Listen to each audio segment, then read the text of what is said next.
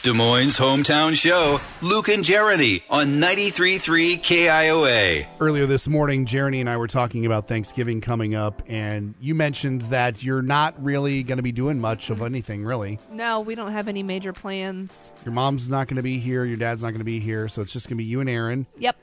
And when you said that, I got really nervous because I thought, okay, Luke, this is where you have to be the good person and you have to extend an invitation for Jeremy and Aaron to come over for Thanksgiving. God, no. And uh, I cannot tell you how relieved I am that you don't want to come over. No. No, I'm good. We're friends. I don't know if we're that good of friends yet. Really? You Uh. wouldn't come over to my house for Thanksgiving?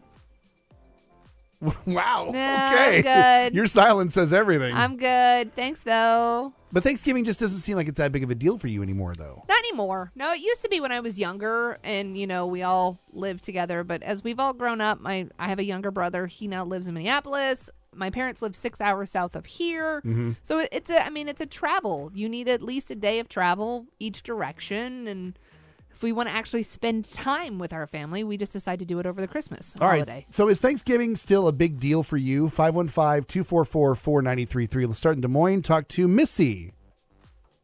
kind of varies year to year. Um, every six to seven years, my birthday lands on Thanksgiving. Oh. So I love that part because I get the w- day off from work and get to have great food and pumpkin pie on my birthday plus presents. Yes. So can't complain there. Um, but it kind of goes back and forth. Like our family usually does a big to do, but some years we're just kind of like, eh, we're turkeyed out, so Yeah. let's just not. But for the most part, it's a great time. You guys just decide every kind of few years to just not do anything and just everybody's kind of on their own? Yeah, just kind of do like a uh, own family type thing, or just we do the bigger um, family celebration for Christmas then instead of Yeah. doing Thanksgiving. So it just depends. All right, thank you, Missy. Appreciate Yeah. the call. Let's uh, see. Allie on Facebook says that they've got about 13 people getting together at her sister's house down in Madison County. There you go. That's a lot of people for, That for is. Thanksgiving. Yeah. Jeez. Uh, Sandy says, most definitely, we've got four generations of four families gathering together with a combined 10 grandkids. Mm-hmm.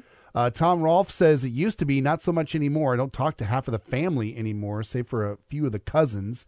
Uh, Pam Bell says, it's a day off from work. Yeah, I mean that's just kind of how it works out. Yeah. Uh, Trisha Wolf says, going to be spending some time with family.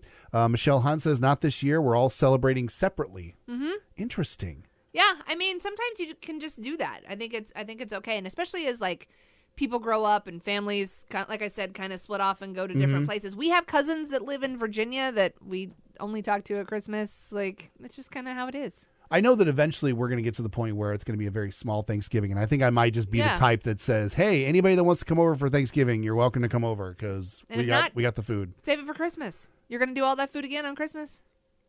Are you? We do. Oh, no. No, no.